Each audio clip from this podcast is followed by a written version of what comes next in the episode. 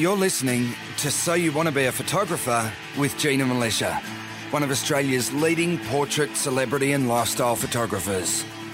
With over 25 years' experience in the industry, Gina is a pro photographer who regularly travels the world shooting for some of the country's top magazines and advertisers. She is author of four best selling books on photography, runs workshops, and mentors aspiring photographers all around the world. In conversation with journalist, interviewer, and budding amateur photographer Valerie Khoo, Gina reveals what it takes to build a successful photography business, provides a sneak peek into life behind the lens, and talks about her tips and techniques to get the perfect shot. Hello, everyone, and welcome to episode 152 of So You Want to Be a Photographer. My name's Valerie Khoo, and I'm here with Gina Milicia. How are you, Gina? I'm great, Valerie Khoo. How are you going? Oh, cool. What's happening in Gina world?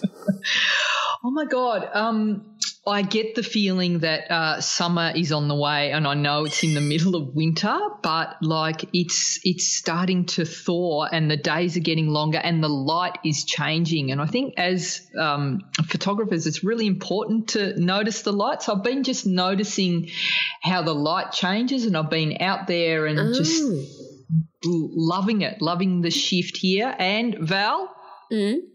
I got a new coat for my bike, so I've been out back on Stella. Oh, is it keeping you warm? Yes. So it's uh, so everything is warm uh, except for my hands and my face. And mm. a lovely listener, and I'm now going to forget his name, sent me a link to some um, heated gloves that heated? I think I'm going to buy. Yeah. What? How do they get heated? Like with electricity? Uh, or hot water? Or so James Hughes, thank you for that link. Um, they're battery heated gloves. Oh, how bizarre. Yeah, because that's the thing. It's like, so the other day I was out on a fairly uh, longish ride, and, and towards the end, I'm like, oh my God, I cannot feel my hands, and my face is so cold. So I kind of need a, a, balaclava. And if I had one of those and the heated hand warmers, I think I'd be good. Do you actually have gloves already? Yeah, I've got gloves. I had uh, okay. I had gloves that go inside the gloves, so like microfiber gloves, and then leather gloves on top of that, but not enough, oh. Al. Because the really? wind just yeah. You should it's move cold. to Sydney. It's warmer here. Yeah, I know. Yeah, but anyway. I love Melbourne, Val. I do. okay, fair enough. and oh, well, Val, yes, my new favourite show. Oh yeah, Handmaid's Tale. Oh, The Handmaid's Tale. Handmaid's Tale. Oh, it's so right. beautifully shot. Oh my God. I just have to stop. There's another amazing still. There's another amazing still. It's just beautiful. But, the light. I thought you colours. didn't like harrowing shows. Oh, it's so depressing that you kind of well, need, uh, like, I have to go and watch reality TV for a couple of episodes after I've watched it. It's that depressing, yeah. you know? But so I could do it. Beautiful. Okay. I have a new show. Yeah, what's your new show? Ozark. O Z A R K. Ozark, and it's starring Jason Bateman and Laura Linney, and it's uh, it's uh, on Netflix, and uh, so I'm only up to episode three because I've just been really busy lately. But otherwise, I know I'm gonna once I get over my hump, uh, I'm going to binge watch the rest because it's so good. This and by the way, everyone, this podcast is not about television or about riding motorbikes. It's actually about photography. So, um, but it's uh, it's it's uh, Gina and my opportunity to catch up on all things that have been happening in our lives. But we will try to stick a little bit more to photography. Yeah. Yes. and in fact, this week, very exciting. Uh, we are going to be speaking to a pretty awesome photographer who mm. I am so incredibly jealous of. I cannot even comprehend what he is, um, the opportunities that he has had in his photographic career because he photographs rock stars, presidents, A-list celebs, sporting legends, all sorts of different types of um, high profile people.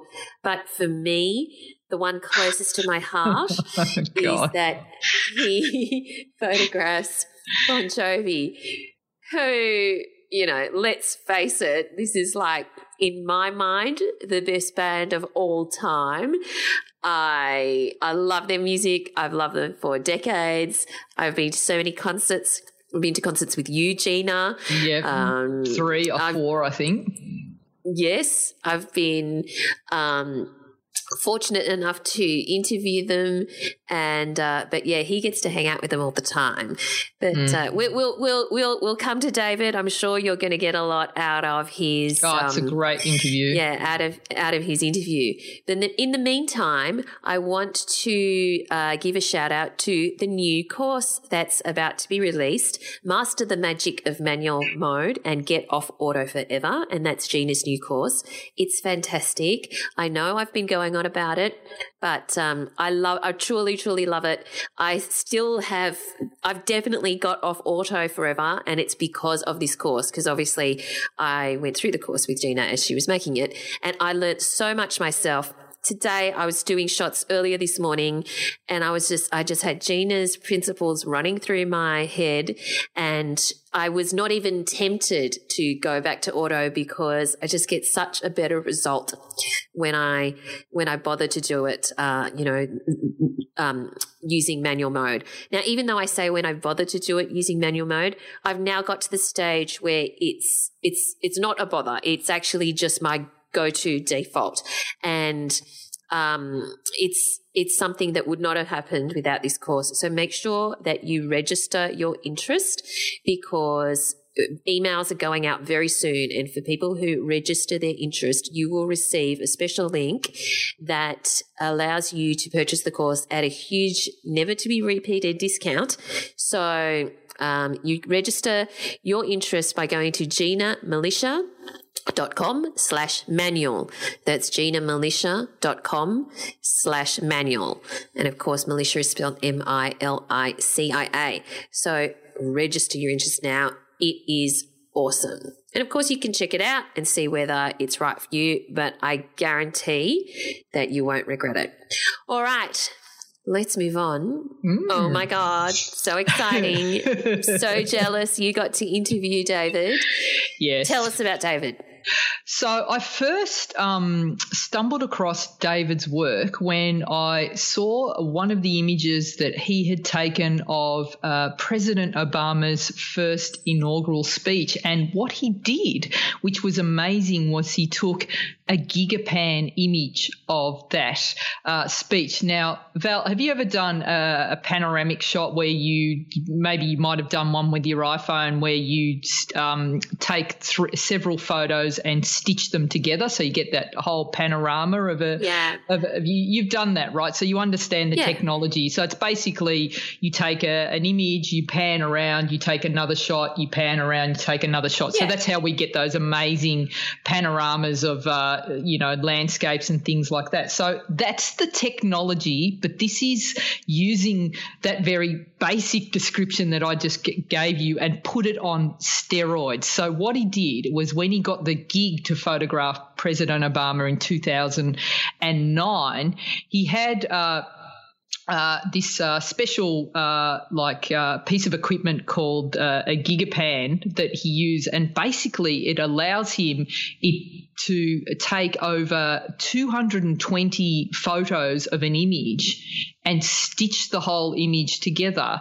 And what you get is wow. uh, an image that's like, you know, one and a half, 1,500 like megapixels in size, right? Wow. So it's massive. And so you can like, you know, President Obama in the image is tiny, and you can go to davidbergman.net if you want to have a look at this. And like you can zoom in and pan around and like find yourself in the scene right? If you were there, yeah, if you happened right. to be there, if you weren't there, you could be looking for a long time. You'd never find yourself. But you, know, you think it's like, where am I? Why you said I'd be in this photo and I'm not, right? So, so you know, he he, he like was became really well known for for, for doing this image. It was sh- shared um, millions and millions, thirty million times uh, around the world when he when he when he shared it. So he used this technology at the Olympics as well. And uh, Valerie, he when I was speaking to uh, after I finished interviewing him, I was telling him how you and I had been to uh, several of the Bon Jovi shows uh, in Melbourne and Sydney, and he's like, oh, and I'm like, oh yeah, we were up the front in the I think the last one we went to, right? Yeah. And um, he said, "Oh, I did a gigapan of that. I might see if I can find you in the um in the image there at the show." Oh. So, like you know, but, but it's that good that you can uh, zoom in. So we briefly, briefly touched on that in the interview, but I didn't go into it in great detail. So that's why I thought because here's the thing David Bergman is so amazing that he's done this amazing thing, but there were so many other things that I wanted to talk to him about that I didn't even get to uh, talk to him, talking to him about the uh, the Gigapan images. But just imagine that, and he's got this special software that stitches it all together, and it can line up.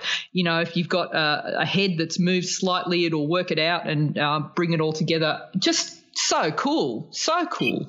If he needs to know, it was Sunday, the 8th of December. Oh my God. How do you know that? because. so if he needs to look up his file, Sunday the 8th of so December. this is why when uh, I did the interview I made sure you weren't around because I know that the entire interview would. But so, what did um get back to? Yeah, that's great that photo. But get back to Bon Jovi. What, what, what was he wearing on that Sunday, the eighth? Was was it the, the light coloured grey jean? Did he have his vest on? And uh, which no, no, you, you know that I can turn on the professionalism. Be, I don't. I think you would have lost uh, you, that. No, you know I can. I've I've done it before some of the other amazing things that David has done, Valerie, is he's uh, had 13 Sports Illustrated covers, which is pretty amazing. 13. He's also, yeah, I know, that's pretty cool. And uh, he's also, uh, if you ch- check out uh, Adorama TV, he's a host and co producer of Two Minute Tips. And these uh, little segments that he does are awesome, so worth uh, checking out. He's also, uh, his images are being published like have have a listen to this for some some serious name dropping here. Yeah. His images have been published in Rolling Stone, Time, Newsweek, People, wow. Entertainment Weekly, hmm. and like USA to Today, New York Times. I mean, he's also, hang on, he's still. There's more. But wait, there's more. I know. He's covered five Olympic Games, 11 Super Bowls, multiple World Series games, NBA playoffs. Like, you know, if you're into sport, this would yeah. be quite exciting. And uh, he's also a Canon Explorer of Light, which is a, a pretty wow. big deal. And so much other amazing stuff. And of course, he is the official photographer of Bon Jovi's uh, when they tour. So, like, which is probably, you know, you would have put that first, Val, right? Yeah, duh. and he comes with a set of steak knives as well. so, uh, lots to uh, lots to uh, talk to him about, and uh, yeah, sh- shall we check it out? Absolutely. Let's have a listen to David Bergman. David Bergman, g'day. How you going? Hey Gina, how are you? Good. I'm so excited to be talking to you today. Thanks for giving us the time to have a chat. My pleasure. It's fun to talk to you from the other side of the world. Yeah. So, where in the world are you right now? I am at home in New York City, right in the middle of Manhattan. Right, and it's uh, middle of summer there, right? Middle of summer. It is quite hot out right now, and I imagine you're uh, probably freezing, right? I am. I'm freezing. it's very cold, and so uh, everyone clears out in New York in, in July, don't they? It's, it's like yeah, it, it gets a little quiet. So those of us that are here, uh, it's it can be a bit brutal in the subways and with all the concrete around. It gets it gets a little toasty, but uh, you know it's still New York City, so you can't beat it. Oh, It's uh, one of my favorite cities in the world. It like you know when you get to New York, you it has a pulse. You feel it like it's alive. It's like no other place in the world. I really love it there. It's a very cool place that you live. Uh, another very cool thing that you have, David, your your bio, uh, your short bio on all your social media: music and sport photographer, Canon Explorer of Light, Bon Jovi tour photographer, 13 Sports Illustrated covers, and the Obama inauguration gigapan. I mean, that's uh, a pretty cool way to uh, describe yourself. Um, Yeah, you know, uh, when you put it all together like that, it sounds pretty good. sounds nice. Uh, now, um, I uh, was reading uh, Annie Leibovitz's book Work. In in that book, she uh, tells a story about being a photographer for the Rolling Stones, and uh, uh, there's a really great quote in there where she says uh, she talks about Mick Jagger, and she says Mick is very shrewd. He seems to understand the documentation of a band is important. He kept all his costumes from the tours, and he always had a photographer, like the president or the Queen has a photographer. Now, um, you work with John Bon Jovi on the tour. You're the tour photographer, and he has a, a great respect photography for photography and sees sees the value in documenting his shows. Like, can you can you talk about that because it's like I, I think that it's an amazing thing to uh, have someone like John Bon Jovi, and before him, you know, Mick Jagger obviously saw the importance of that. But like, you've been documenting uh, the Bon Jovi tour for how long now? yeah, I started with them in 2010, so about seven years now. Seven years, and and, and it's like it- it's it's access all areas, every show, like everything is photographed. Is that right? Yeah, John once told me when I when I first started out, and I wasn't quite sure how far I could push it, and you know, you don't want to overstep your bounds. Um, Yeah. he, he, after a little while, maybe a, a month or so, having worked with him, he came out of his dressing room one time and he said, "Look, there are three people who can come into my dressing room unannounced, and you're one of them." So uh, I took that as a cue to say, "All right, I'm just going to do my thing," and it really, it's been so fun for me because it it harkens back to my days as a photojournalist, where Yeah. nobody really tells me what to do. I mean, I, I'm just documenting everything that's going on, and then we can decide later what we're going to use and how we're going to use it. But if you don't have somebody there to document it, then you don't have the choice. You Exactly. can't you can't make that decision later if you didn't shoot it. So you just got to hopefully find people to work with. I mean, I've been fortunate that just as you said, John is one of those guys who understands the value in documenting it. I mean, he knows he has a, a a crazy life and it's it's something that that people can only most people can only dream of living a life like that and he's an inspirational figure and the band is inspirational and they uh, it's really important to and inspirational to document those moments in the band's life and he, he gets it he just i'm lucky that he's one of the ones that gets it Yeah, well, we'll, we'll, we'll dive into that a little more deeply l- later in the interview. But what I want to touch on first is like, okay, so uh, everything you've done in your life has, has led you to this point, obviously, and I can I can see uh, in your work history uh, that like you can see how like almost you can follow where you've been before to like well everything you've done has exactly led you given you all the experience to get you to this point so um, you you actually studied music production and engineering at, at Berklee. So, like, is that how you got into uh, ending up photographing? Yeah, when I was when I was in school, I mean, I was sure that I was going to be in the music industry somehow. Right. I, I I never really wanted to perform for a living. I played drums and a little bit of piano and, and percussion and and I- you know I was I guess I was smart enough, or maybe I just wasn't good enough to be an actual working drummer. But Right. but I but I love the, the business and I enjoy being around musicians and I like the environment. I used to go when I was at the Berklee College of Music as a freshman in Yeah. college. I used to go, or you call it university, excuse Yeah. me. We um, we I used to go down into the studios and just hang around. I was an 18 year old kid, Yeah. and they were producing all kinds of albums and jingles and anything, and I would just bug people to let me come in and sit in on the sessions, and I really enjoyed it. I just liked being in that environment. So I knew I was going to be in the music business. I thought I was going to be a producer. That's really where I was headed.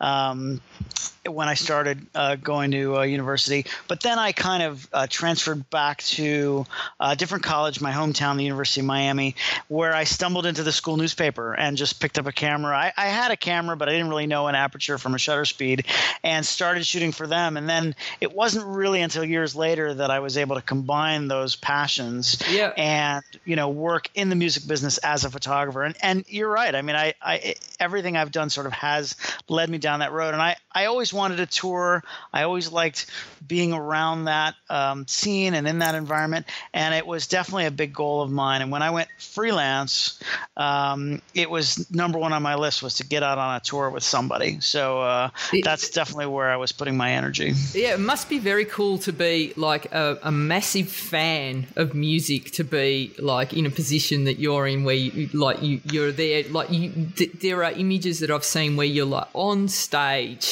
with the band and and also like as a fan of the music do you find yourself at times where you just like enjoying the show as well and you kind of have to stop yourself and go take photos yeah i mean there have been moments there there have been so many of those kinds of moments where um, something unexpected happens or or even just even just something that happens every day and i i've definitely got to that point where I can put down my camera for a minute and just say, "This is insane! Like, who yeah. gets to do this?" You know. Um, I mean, I've had, I've been at sound checks and rehearsals where literally I'm the only person there. Yeah. I'm getting a private concert from yep. some of the biggest bands in the world. And yet I've also been in scenes eh, where it's just a small jazz band that I'm working with or or something like that and and I'm standing there next to the trombone player and they're playing a song that I love and yeah. and you know I'm I'm I'm sort of have I have the camera up to my face under the guise of the fact that I'm working but in reality sometimes I'm just trying to take it in and I I do try to you know not be jaded by it and and appreciate every moment of every day where you know like i said who gets to do this I, i'm so fortunate that i get to to do these kinds of things and and I, I try to appreciate it every time that it happens. Yeah well that that's something that's uh, really beautiful that I see coming through in uh, a lot of the other interviews that you've done. Where the passion is still there. Like you you think like uh, that after all this time you would be a bit jaded. Oh yeah I'm just getting on another jet going to a concert it's another day in the life. But you, you don't uh, seem at all jaded. You you just seem um, like you're loving it still, yeah. which is and, great. And, and really, uh, you know, the the behind the scenes stuff is great, and yeah, being on the jet, the private jet, and of course all that is amazing. But really, it's about the music and it's about the show, and and all of us on the crew in any given tour are there to support the artists and to make make the you know help the fans have a better time. So yep. there there you know, when people ask me sometimes about a song like "Living in a Prayer," "Living on a Prayer," "Wanted Dead or Alive," they're like, "How can you, you know, is it? Do you like hearing the same song every night over and over?" And let me tell you, there's such an energy yeah. in the room when live music is happening. Like I said, whether it's in a small jazz club or in a stadium with 100,000 people, there's such an energy that just never gets old. There's even if it's the same music every night, yeah. it just that that that that excitement and that energy never goes away. So I, I love every second of it. Well, I think that energy is so important because that's something that uh, I see in your shots. You put that in the shots. You can you can feel through your photography that you are a fan of the music and you are loving it. So, how did you get from Berklee uh, College of Music to the University of Miami, where, where you studied photography? How, how, like, did you just say, "Well, I, I want to try this now"? What, what, what, what was the catalyst for that? Yeah, you know, I like I said, I always had a camera, but I never really took it seriously, and didn't certainly didn't know this was back in the late '80s, right? Mm. So we were like film, and and I, you know, I, I didn't really know what I was doing, and I transferred back to the University of Miami for a a number of reasons, most of which I've forgotten at this point because it was so long ago. But yeah. um, you know, I think I had a girlfriend in Miami, and you know, there were a few others. So but like, I, but let's just go back to Miami in the late '80s. Okay, let's just paint the picture. So that's the time of Miami Vice. So right. were you getting around in? Did you have the blazer, and did you put you, uh, a pastel-colored blazer, and you pushed up the sleeves? Right? Well, Were you digging that, not, that sort not, of get up? And did you have the gelled up hair? Let's, let's not pull out any pictures from that period of time. I'm just going to leave it at that. But uh, but I um I, you know I was born and raised in Miami, so it was actually back to my hometown. So yeah. I, I think in hindsight, uh, Berklee was an is an amazing school and still is, and but it's it's very narrow focused, and I don't right. I think that in hindsight I wasn't hundred percent sure that that's where I wanted to go and wanted to block out all other options. I mean I was 18, 19 years old, so. Yeah you know, the University of Miami was a bit more of a general education, and I was a music major at first, but then, like I said, I I I, I knew I wanted to get involved in some extracurricular activity, and I there was this one fateful day in my life where I went to both the school newspaper and the school radio station, and figured I would do one or the other, but mm. probably not both. Yeah. And the radio station i just i don't know i just didn't click for whatever reason. And then the, the uh, newspaper the photo editor gave me a roll of film and told me to go out and shoot that weekend and come back on tuesday and he'd show me how to process the film and if there was anything he liked he would give me an assignment. So sure enough i followed up with him and he must have saw something he liked and he gave me an assignment. And the next semester i was i became his assistant. I was the assistant photo editor and then the photo editor and the editor in chief of the yearbook and on and on and on. So that's where it really really took off for me. And and that second semester after I was a music major, I was working for the paper every day and some of the photojournalism students, which I didn't know photojournalism was even a thing. you know, yeah. some of the other students who were working at the paper said, "Hey, you should go over there." Like they, the professors know who you are because they see your work in the paper, but but nobody's seen you. Nobody has any clue, you know, what you're doing. Right. So I, I stumbled over there, and and they said you should be a photo major. So, uh, sure enough, I changed majors and started photojournalism, and that was that was the uh, the fork in the road right there. I sold my drums and I bought uh, lenses. Interesting. I, I, had a very yeah. Uh, similar career path. Like uh, I started as a, a ceramics major at, at, uni. I always thought that that's what I was going to do, and then I noticed the uh, photography students on the fourth floor, and I thought, you know what, I might I might ch- switch majors to photography. I thought it would be a good backup for when I traveled to have that skill. Right. So that's why I got into it. And then, uh, you know, from there, I, I, I managed to uh, build a career out of it. So, like, you know, it will, it, a happy accident, I don't know, but it's like, you know, yeah. sometimes it's there and, and, and you went for it. So, how did you go from uh, for the university paper to getting a gig at the Miami Herald? How, how did that happen? Yeah, so I uh, after school I was starting to work. Actually, while I was still in university, I was starting to work for the local wire services. I think it was uh, the UPI, United Press International, that that approached me. I'm sure in hindsight they were just looking for inexpensive labor, yeah. but uh, you know they went to the college kids and you know we're looking for people to cover local events. So I started covering um, NBA basketball for them. We right. we had the new basketball team, the Miami Heat was brand new back then then, and I started covering them for uh, UPI pretty regularly. And then I sort of outgrew that, and they they suggested I go to the Associated Press, and I became a, a stringer at the AP, and I did that for a couple years, and then the Miami Herald was the biggest game in town. I mean, it was the big yeah. paper and and pretty much the biggest paper in the state at the time, and you know, I I met the photographers because you're at all the same assignments, yeah. and you know, it's pretty pretty um, common story. You just you start schmoozing and you, yeah. you see the same people over and over. And sure enough, I started working freelancing for them, and it took a couple of years, but I I uh, pushed and prodded and begged my way in, and finally they uh, they they said, okay, shut up, we'll give you a job already. so so you obviously uh, like in that sort of situation, you've got the uh, the old boys that have been doing it for a long time. Did you did you have any mentors that were like that you were, were like like I can just imagine you as a, a, a young kid there on the sidelines going, okay, so when you're doing that, what what are your settings? Were you, were you asking all those kinds of questions? Were you were you showing them work um, to get critiques? Is that is that Absolutely. what you were doing? Yeah. So so here's the thing. I mean, you remember back in the film days, yep. we all had dark rooms in yep. the same office. Yep. So you didn't you didn't go out and shoot and then transmit from home. You right. had to go back into the office. So not only did we ha- was I surrounded by literally Pulitzer Prize winning photographers right. who I mean I shared a dark room with two photographers, Carl Juste and Pat Farrell. Pat is a Pulitzer Prize winner, wow. and Carl should be, you know, if he's not already. But uh, I mean I was surrounded by these guys every day. So you go in and you make a print and you come out and you're surrounded by these people. Yeah. So you, I ask a lot of questions and yeah. I, I don't shut up. So the other thing is I and I and I think I lament this a little bit. I don't want to be one of those old guys, hey, back in the old days, but I'm going to be for a second because one of the things that I think is gone is we had a team of photo editors, a very talented photo editors, yep. and I had to come back from an assignment with my two or three rolls of film and process the film and then bring it out to an editor. Now yep. he stood, he or she stood in the middle of the newsroom, and we had this um, system where it was like a TV screen that it wasn't projection, but it was, you know, it would show the image. The negatives would be, um, you know, reversed into positives, and we could see them on the TV screen. Yep. And they would go through the film very quickly and they would say, This stinks, this stinks. Why did you bother shooting this? And, you know, why did you do that? Why didn't you go around to the other side? And you should have done this, you should have done oh that one's okay all right this one stinks this one stinks you know and that process of getting torn apart every Tough day love. in the of the newsroom absolutely but you need that you have to have that you have to get critiqued from yes. somebody who knows what they're talking about yeah. and this was every day and sure enough the next day you had to do it better and you had to try harder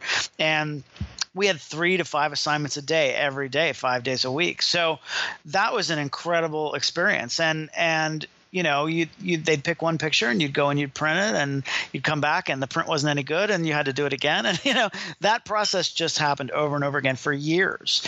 And I, you know, I it, it's a little sad these days that that people in that same industry now, you know, they go and they shoot and they transmit from home or from on location on a cell phone. And, you know, the editors at the office might be hating it, but you never know because they have to publish it anyway. So right. um, you don't get that feedback anymore, which I think is a shame and I think has hurt quite a bit.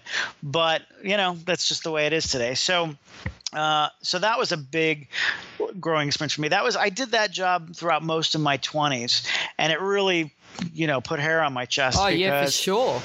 I was not only did I have that tough love in the office and and you know was able to ask questions of these amazing other photographers, but I also had to get out in the community and I had to I was maybe a bit of a shy kid growing up. Right. I was raised in a sheltered, you know, middle class home and and all of a sudden now I have to go into the the tough neighborhoods and I have mm. to go in the in the billionaires row and I have to go to all these places and go into people's houses and make portraits of of people and my job is to make them comfortable you know? Right. so so those that period of time I think was really important to my development as a photographer. Now having worked at a newspaper and doing that for so many years I feel like I can go into any situation and make a picture. Yeah. Um, you know maybe maybe I'm overconfident but but you know sometimes you win and sometimes you don't. But I still feel like you know i've i mean i've covered natural disasters i've covered riots i've covered you know done portraits of millionaires. Yeah. so it, it, you just in that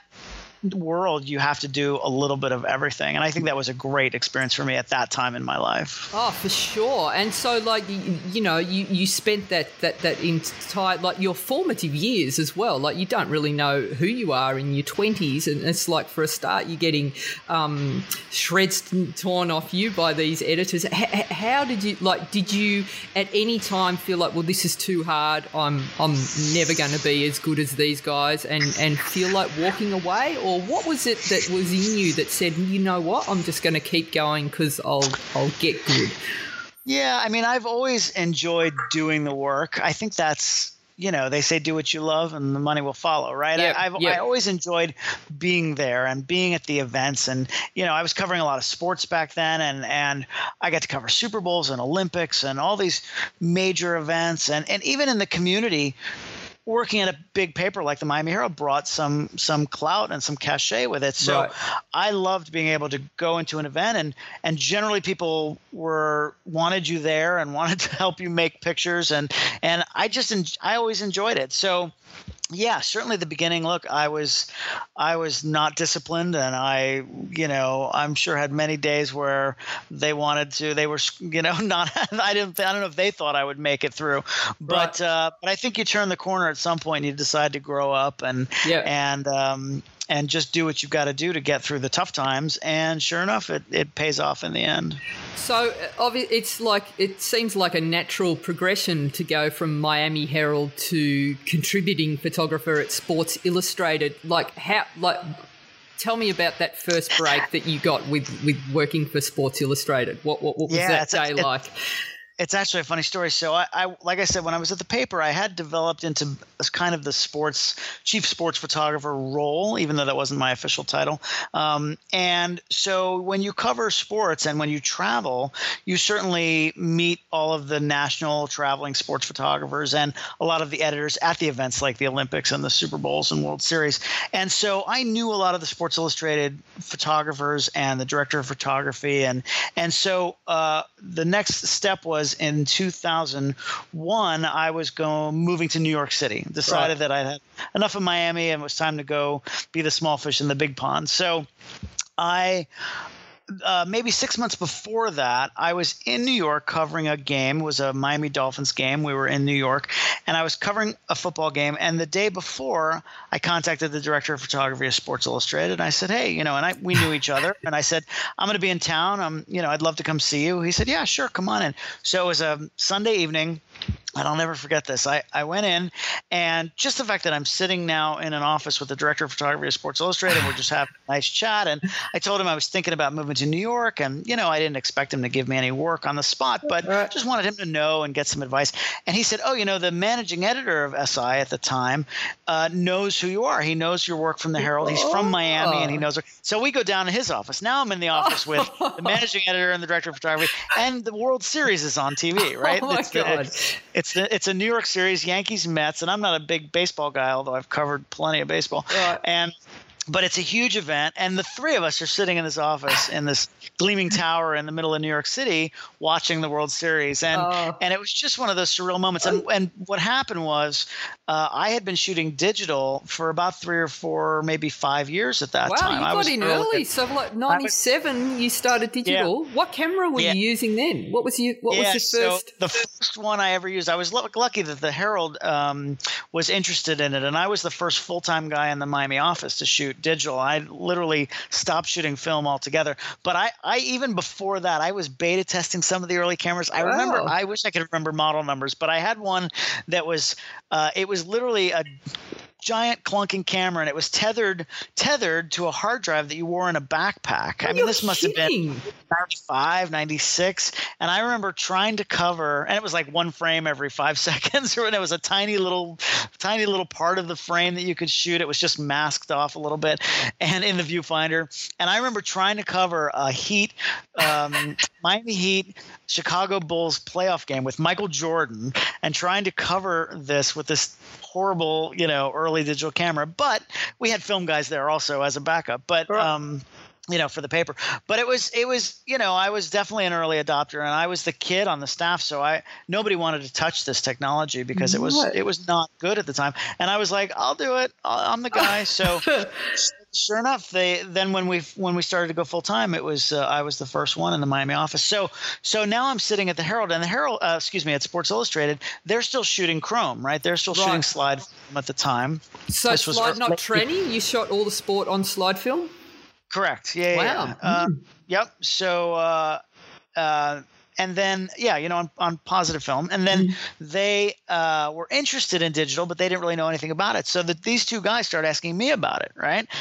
And all of a sudden now i'm the expert right? So i told them everything i knew and we had a lot of talks about it and talked about how to maybe work it into the magazine's workflow if it was going to be possible and and we weren't sure. But the end of the story is when i moved to new york in february of 2001 a few months later they said well look um, the first event that I photographed for them, they wanted me to go to the Daytona 500, the big NASCAR right. race in Florida. And I I don't know anything about NASCAR. I've, I'd covered a few races in my life, but that was about it.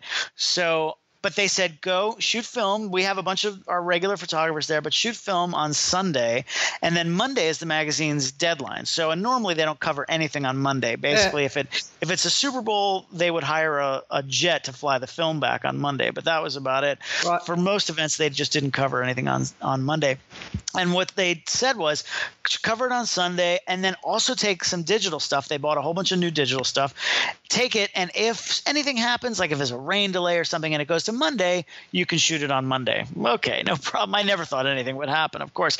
So I shot on Sunday as best I could for whatever I could do for NASCAR, and then sure enough, unfortunately, there was a huge event. I don't know if it means anything to you out there, but Dale Earnhardt, who was a big NASCAR guy, uh, was killed on the final lap of that race. He oh, died man. in that race. It was horrible. It's but terrible. I didn't have any pictures of that. I happen to have a picture of him getting in the car right before the race, which was just dumb luck, but that yeah. was on film.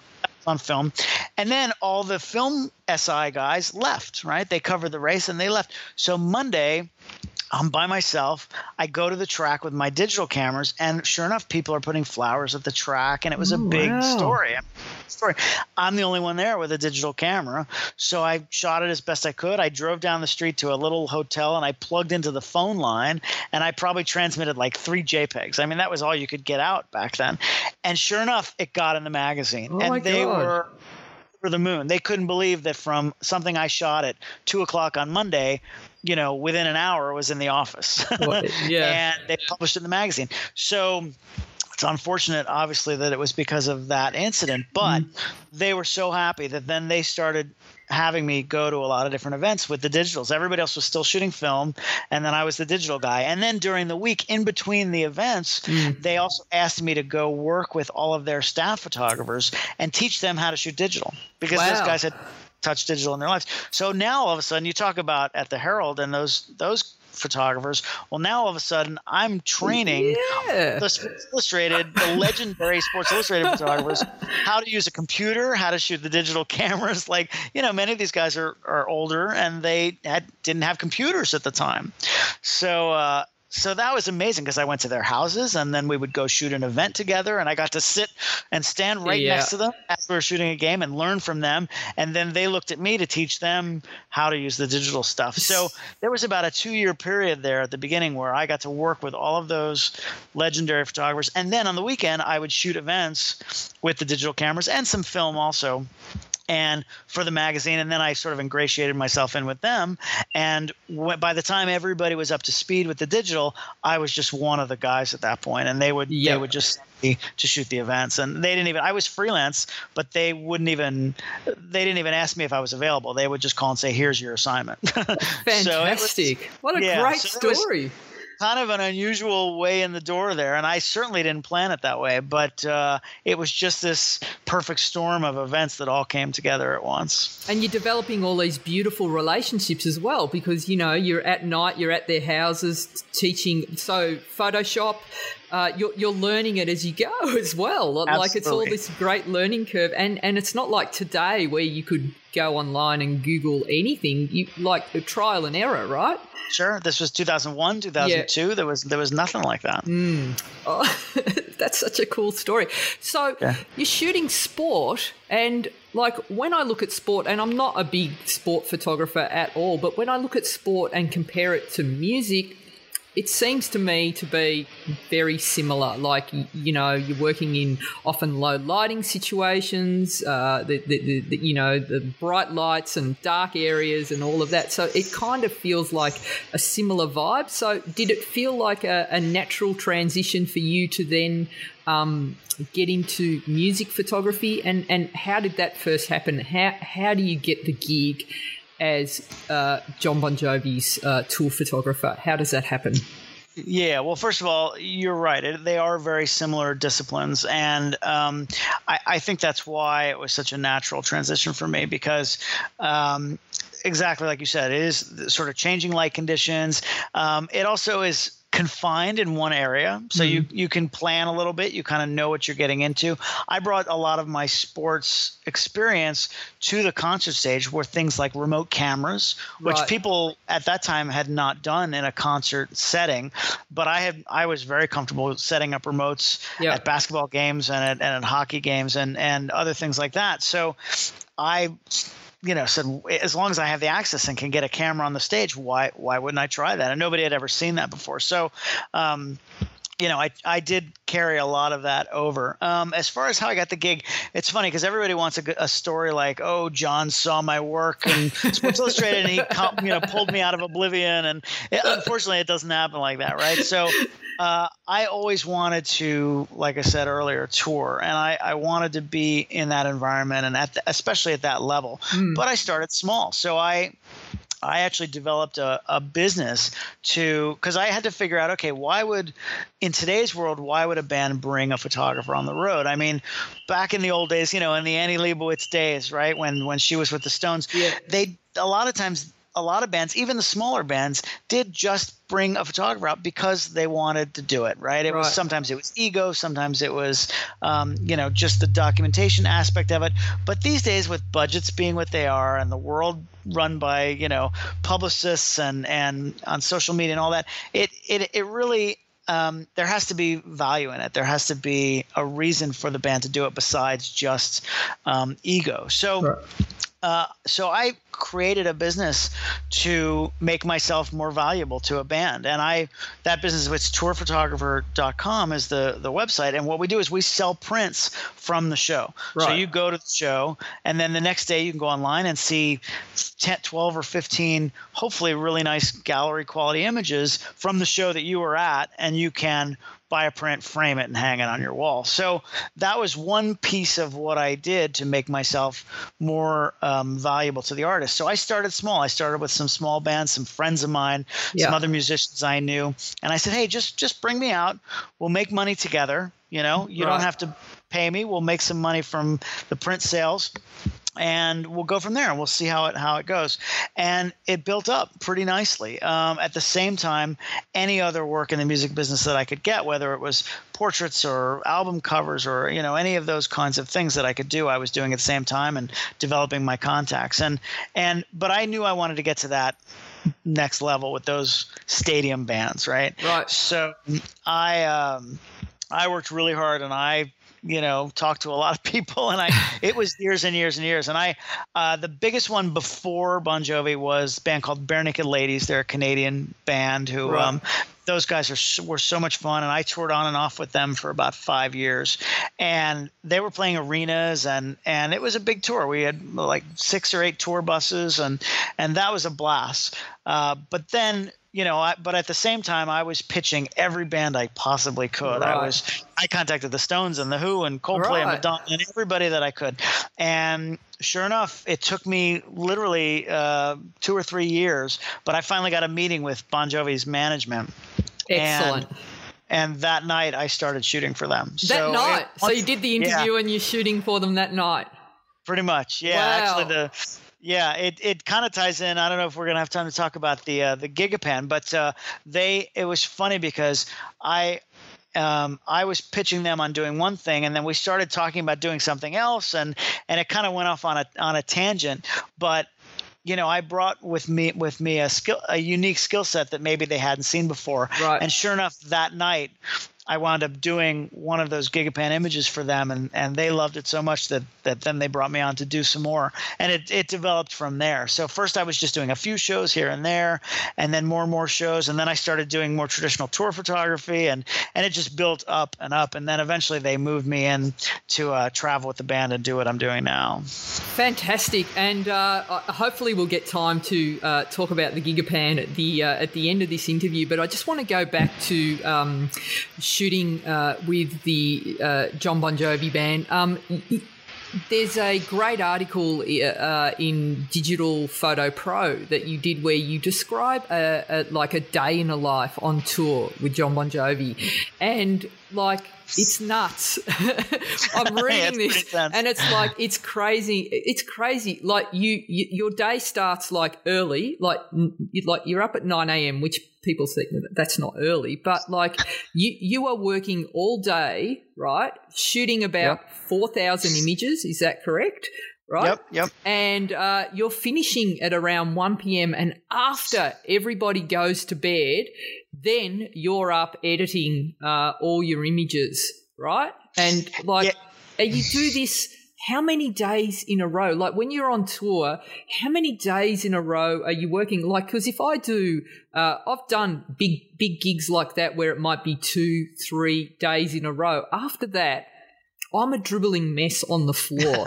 and it's like, you know, you're so, the, the adrenaline rush that you get because you, like, you're so hyped up like how do you do it how do you do it for a sustained uh, a period of time without like burning out it's funny because i i kind of uh, set myself up uh, this way by accident because when I was first working for the band, I was traveling with the crew, and the crew were on tour buses. Usually, there's about 80 to 100 crew members, and the band travels separately. There's about a dozen people that travel on the private plane. So I was with the crew, so I would shoot the shows and and a little bit backstage maybe, and then the band would leave, and they usually go to the next city, whereas yeah. the band has to load, uh, the crew has to load out and then take the buses and all that. So uh, what would happen was I would edit usually the next day. I would take my time. I didn't see the band at all, so I, right. I could take my time and edit. And then the following day, there maybe there'd be another show. And so at the venue, I would see Jon, and we would go over the pictures. Now, Jon, you talk about um, you know Mick Jagger being meticulous and and being in control of everything. Jon is the same way. Right. He he every picture that goes out, he personally approves. And even after seven years, he still wants to see everything. And he he just it's his name on the marquee, and he, he wants yeah. to know everything that's going on, which I really appreciate. Yeah. So uh, so I would see him at the next show and I would show him the pictures and we would go through it and that was it. So then when he moved me to start traveling with the band, the first day I did that, I shot the show and then the next day we flew at like noon, right? and I and I get on the plane and he says, "Hey, where are the pictures?" And I was like, "Oh, right. Uh, yeah, uh, give me a few hours." Right? I mean, basically the next time I saw him, he expected to see photos. Wow. Because that's what I had that's what yep. the precedent I had set. So I learned real quick I can't mess around. And and I mean there's a practical reason too because if you get behind one show, then you're yeah. screwed. Because yeah. then it'd just be 8,000, 10,000 images. So so I know that I have to edit basically before I fall asleep. So so if the band is awake, I'm taking pictures. I'm with them, whether it's a we're at dinner or we're at a show or whatever it is. I have a camera and I'm working, and that's why I'm there. Uh, so then the only time I really have to edit is when they go to sleep. So um, so it's usually a race in my own mind if I can finish editing before I pass out in front of the laptop. But because uh, that's happened many times where I just keel over and you know with my the, the in the morning the keyboard is plastered uh, on. you get the indentation on your face. Exactly. So, uh, exactly. Uh, like, I also read that you you edit using Aperture and Photo Mechanic. Is that still the case? Have you have you switched over to Capture One yet? You know, I am going to use Aperture until they pry it out of my cold dead hands. Really? I, you know, I love that program. I was on the uh, Aperture Advisory Board when they first developed that software for Apple. So um, I've just always been a big fan. I like it. I'm comfortable in it. I like the way the images look. I know that I'm going to have to switch because Apple is no longer developing it, mm. but at least as of right now, July 2017, it's still working on the latest um, OS. Yep. So I'm gonna hold out as long as I can. Well, but fair uh, enough. Yeah, um, but I've always used even with Aperture, I've always used Photo Mechanic. I used Photo Mechanic back in the newspaper days when we were yeah. at version one or whatever it was. And I've had conversations with the the software engineers, and and it's a, they're a great company, and they've been making that program for a very very long time. And and there's no better, and I have no you know financial connection with them, but there is no better program to quickly go through yep. thousands of photos. It really is. So whether I'm using Capture One or Aperture or Lightroom or whatever it is, I don't want to bring 4,000 images into that raw conversion yes. software. Yeah. I'm I only bring from a show, from a show day, I might bring in 40 or 50 photos. yeah, so you'll it. cull 4,000 down to 40, um, exactly. basically. So just uh, let's go back to when you're shooting through the day. Uh, uh, is it just you? Do you have assistants that are loading your files, or is it it's, you running back to a computer? It's all me. Okay, so just just your file protocol on the day. Uh, so, what's the biggest card you'll shoot to? Uh, these days, I've got 128 gig cards. Whoa! So you'll oh, have, oh, yeah. uh, you'll fill that up. No, usually not. I, yeah. I don't. I, I actually can't remember the last time I had to change a card, so that's kind of nice. Right. So you'll stay on the one cards. card through the whole show. Yeah, but I've got multiple cameras, so Okay. I'll handhold two cameras. I've got usually at least one remote, maybe two. So each one will have a card in it. But uh, and then I usually have most of them have dual slots, so I'll usually have it backing up at the same time. Okay, so great. I've, uh, so I've got a backup. So you're protected. So um, you pretty much uh, because you've come from the film days. I don't imagine you're chimping as you uh, as you shoot. You're not going, oh, did I get that? Is that sharp? You pretty much know Yeah. you've got the shot, little, right? You're backing yourself. I mean, I'll I'll check what I what I usually tell people is you know check it at the very beginning, make Yep. sure your exposure is on, but then lock it in and then just shoot. You know, Yep. don't be you know turn off that automatic display thing because that's it's so distracting and Yep. you miss everything that's happening in front of you. So yeah, Yep. maybe that is a holdover from the film days, but Yep. but absolutely that's how I shoot. And so you, as you're shooting, uh, are there moments in the show or on on a job, like at a sporting event, where you just like you see the shot, you go, "That's an amazing. It's going to be an amazing shot." You'll go back and look for it when you're downloading because you can remember it. Is it is it like that? Yeah, I mean, I'll try. I'll try to do that, but it's you know sometimes you're just so wrapped up in everything that yeah. I mean, if something crazy happens, I'll be curious. Oh, did I nail it? Did I get it? You know, you zoom in, you check focus, and Yep. and that's it. But I but you know usually there's just not enough time to do that, so I just dump everything and then just start going through it. I mean, the remote camera alone might have. 1500 2000 frames and those are brutal to look through because 99% of those are going to be crap so Yeah. you so that that's like the first hour is just doing that. So i just want to get through that as fast as i can. So um so i i usually don't take too much time. Now it also depends if i'm alone or if there's people around me. A lot of times i would start to dump my cards to the computer on the plane.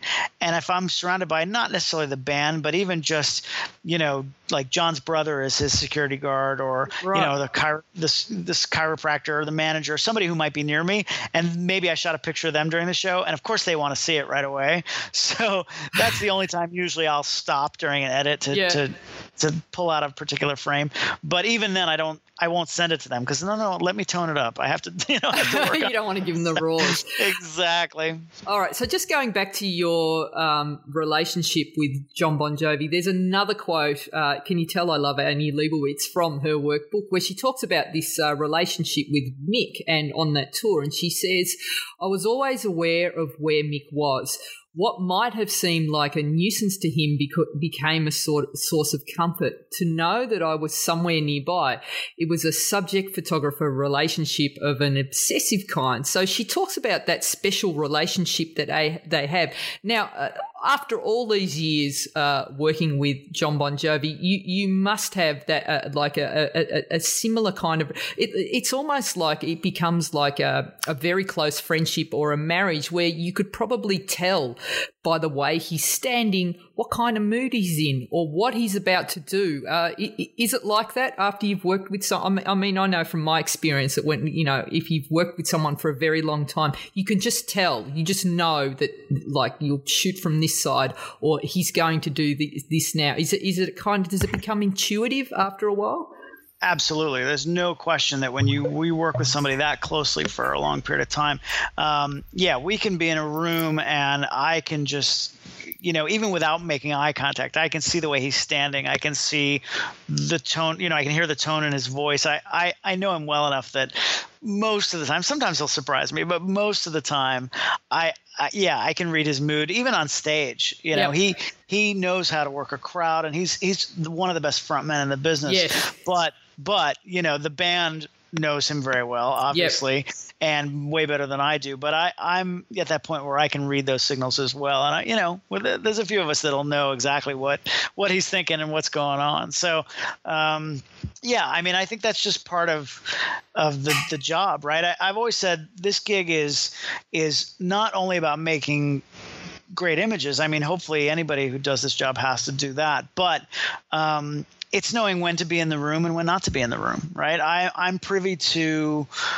you know, a level of access that very few people get, and I he he might be meeting with uh, you know a, a senator or a president or you know an, a, a football coach or you know very high profile powerful people and a lot of times i'm the only other person in the room Yeah. and I have to know when it's uncomfortable and when it's Yep. time for me to go. And I also have to know, even if it's uncomfortable, that I have to be there for some reason, right? Right, so, right, right. You know, and, and he is also he knows it too. So I'm only in there when I know that he's okay with me being there for the most part. You know, there was I did photograph him uh, having surgery, right? I was in the hospital room with him while he was under anesthesia. He had surgery on his knee and you know, like a week ahead of time, I was like, Jon, you know, we are at dinner one night. I said, look, you know what I'm going to ask. I have to be in, in, in, the operating room when you're having surgery.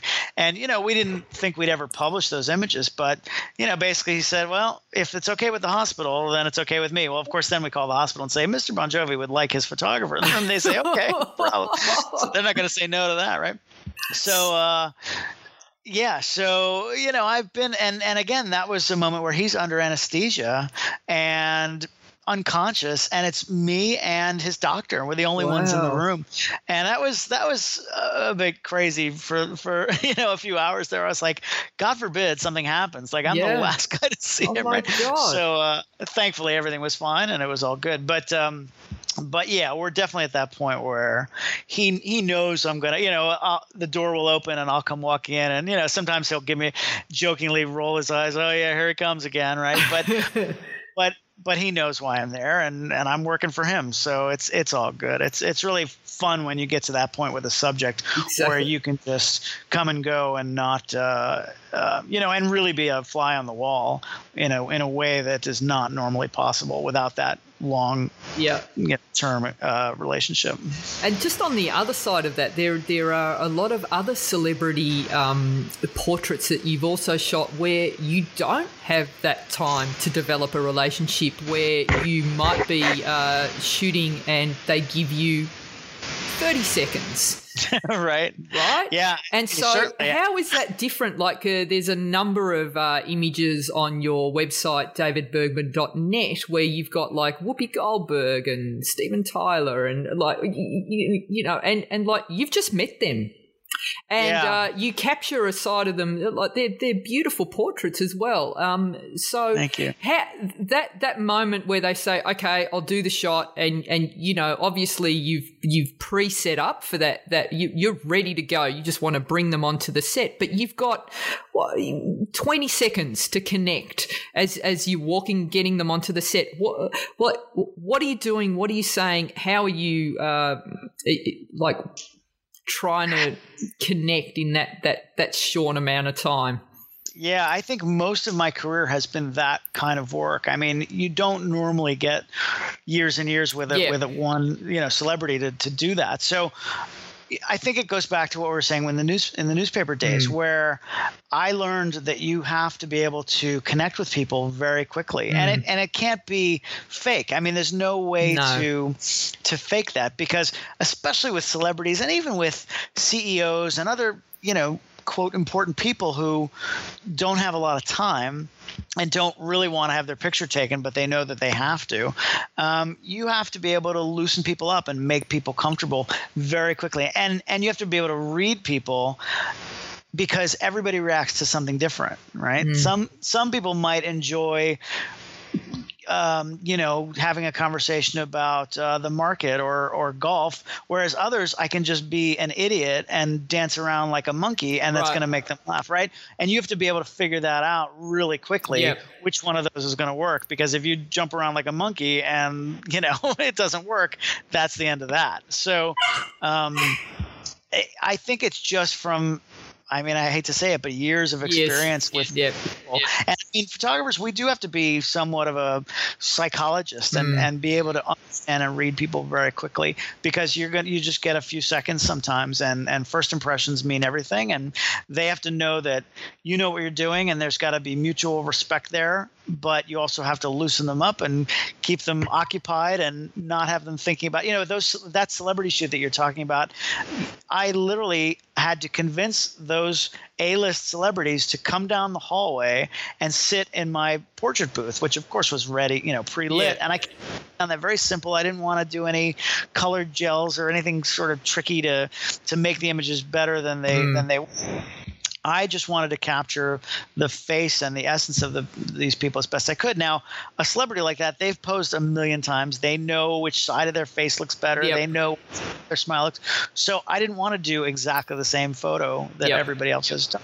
And I think in some cases I succeeded and some I didn't. But as I had that walk down the hallway to my my room, I had maybe, you know, 20 or 30 seconds and I had to figure out very quickly, you know, what's going to work on them and just make conversation. And then by the time they got there, I told them I needed them for a minute and usually I was done in 30 seconds. And yeah. I think they appreciated that as well. If you, if you can end early, they, uh, you know, and, and feel confident, you know, and sound confident and know, they think you know what you're doing, then uh, everybody's happy. So I think it is. Uh, I think that confidence is so important, and and and that confidence comes with shooting a lot of people. So. Um, I think that like for the photographers that are starting out, it's just like do the work you know, yeah. shoot, yeah. shoot, just shoot, shoot. I, I get emails from young photographers all the time, you know, who say, I, I want to do what you do yeah. and, and how do I do it? And, and I'm, you know, I, I don't discourage people. I, I try to help whenever I can, but at the same time, a lot of it is just experience. It's just going to take time. There's no, you know, we live in a world now where you can, if you want to know how to do something, you can watch a YouTube video and it'll tell you how to do it. Um, some of this just you just need to put in the time. And it just takes it could take years and years you know certainly you could do it faster than I, than I have but um, but that kind of experience in dealing with people comes more naturally to some people than it does to others. Uh, and if you're not comfortable with people, then you should, should still shoot still lifes. You know, exactly. you know and there's nothing wrong with that. Uh, it can be a really good business. But uh, but if you enjoy, I enjoy. I'm a social person. I like being around people. I like talking to people. I like learning about people. I'm a curious person.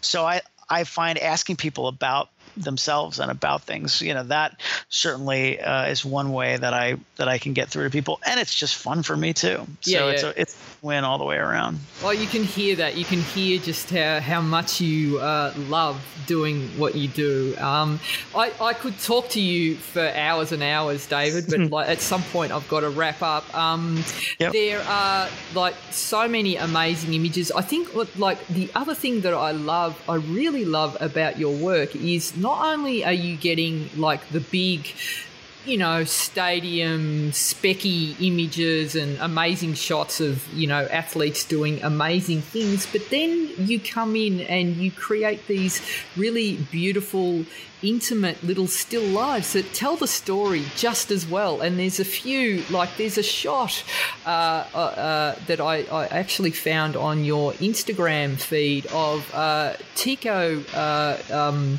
wrapping his. Um, thumb with with tape. Yep. Uh, and so is, is is he the uh, he's the drummer right of the, the band? Drummer, yeah, yeah, yeah, yeah. yeah. And yeah. and um that that that image to me is just just says so much. You know, like the, these hands have like played so many gigs, and like here he is wrapping them up. And there's something so beautiful about hands. I love hand shots as well. And there's another one um, that you photographed of uh, Obama's hands uh, after he's uh, holding a ball and he a close up of uh, baseballs where Baseball, he signed yeah. them, and uh, you know it's beautiful because there's enough in the image to you, you see the hand and then you see the signature and you see the ball and, and it's like that that in itself tells a story. And for you to be able to like you can see the uh, the newspaper background I think coming through uh, the photojournalist in you coming through in these images. So again I say like everything that you've done in your life you know that shot of Obama how long did it take you to get? Well you know, five seconds, really. It's a five second shot, but it actually took you, what, 20 years to get that exactly. shot, right? Yeah. You know, yeah. and it's beautiful. I, it's uh, thank you for saying that. I mean, I, I there have been many times where I'm, uh, say, for example, I'm standing in Jon Bon Jovi's dressing room and I'm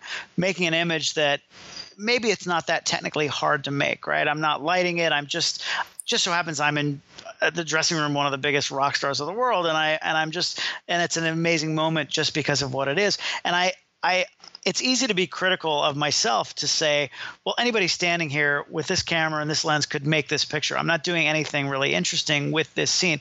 But then the other, you know, the the devil and the angel on my shoulder, the other side says, yeah, but it's taken me 25 years to be the guy standing in this dressing room. So exactly. nobody else is here. I'm the only one here. So I, I try to not take that for granted. And and and yeah, I, I I like to shoot details. I like to shoot those little moments whenever possible.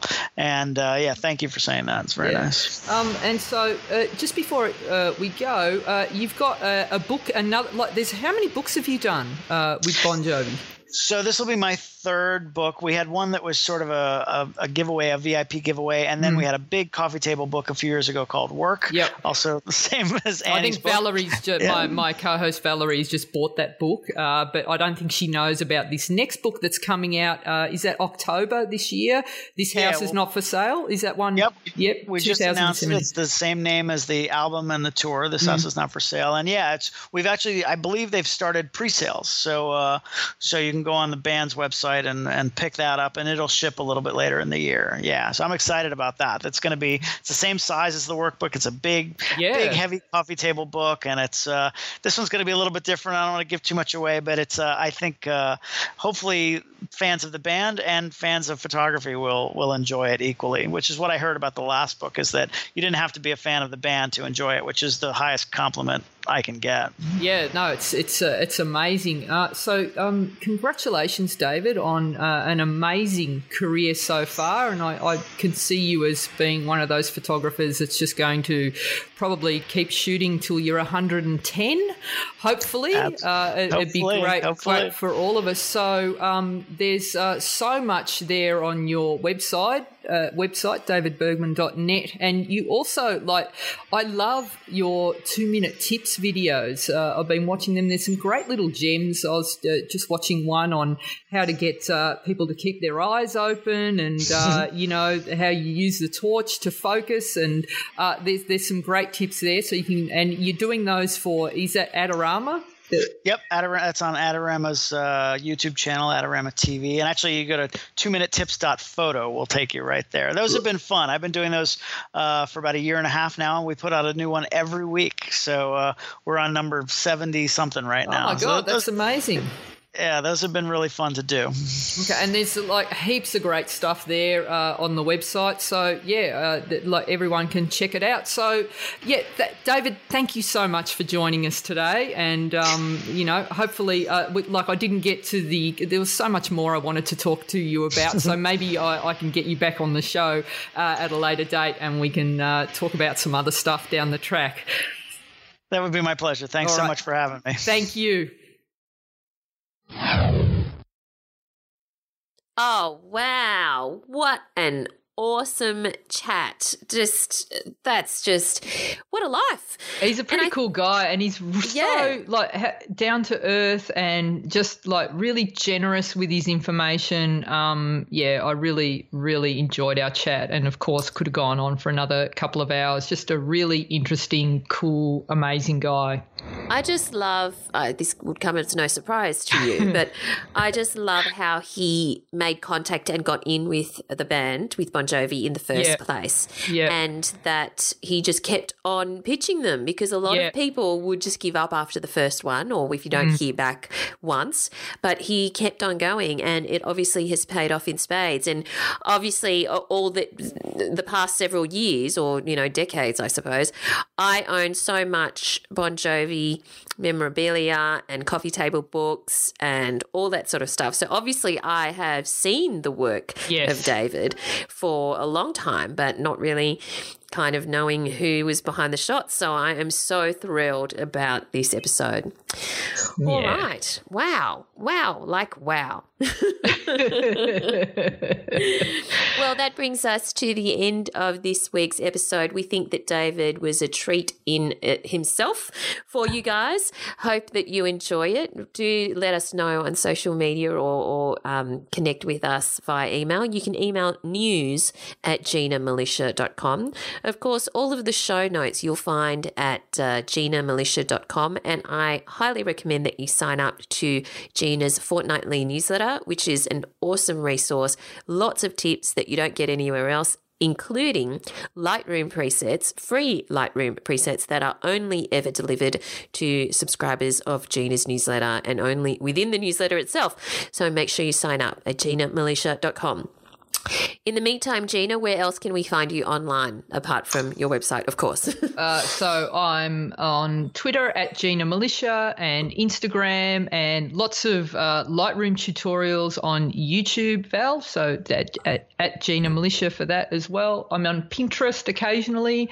Uh, I think that's about it. I'm also uh, in the Facebook group very late at night and through the what a distraction it is and how entertaining and how much do I love that group. And you'll also find me um, in the gold community uh, group, which is blowing my mind at the moment, Val. Yeah. It's just like I uh, like just every couple of hours someone posts a new image that I'm going, Mm. oh my God, it's so good. And it's like, you know, when Rexy or Rocky do something amazing and you're just like proud and it's better than Yes. like eating Anything. a jar. This is the thing. It's like I don't even need to uh, binge on Nutella at night. I just jump in and check out what the guys in the gold community are doing, and I'm on a high for the rest of the week. It's amazing. I'm just And of course, away. the gold the gold community is Gina's membership community, where it's just full of such incredibly wonderful, lovely people who are all interested in photography from all different walks of life at all different levels. So, regardless of whether you're a newbie or you are more experienced, this is such a wonderful, nurturing group.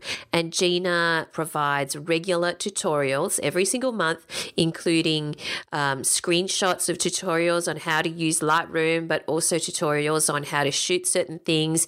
You get uh, exclusive Lightroom presets that are only for the gold community. Uh, Gina is able to critique your photos if you wanted to. There's also a live monthly mastermind where you can ask all of your questions, and if you can't make it, it's recorded for you. And of course, there is an awesome Facebook group as well that is only for the members of the gold community.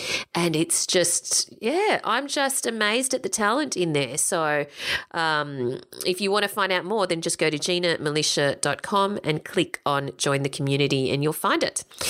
All right. And you'll find me if you want to connect uh, at Valerie Khoo, that's K H O O, on Twitter and Instagram. And of course, I'm in the Facebook group as well. Thanks so much for listening, everyone. And we look forward to chatting to you again next time. thanks, guys. Thanks for listening to So You Want to Be a Photographer. For more information, free resources, and Gina's regular newsletter on everything you need to know to become a successful photographer, visit ginamilicia.com.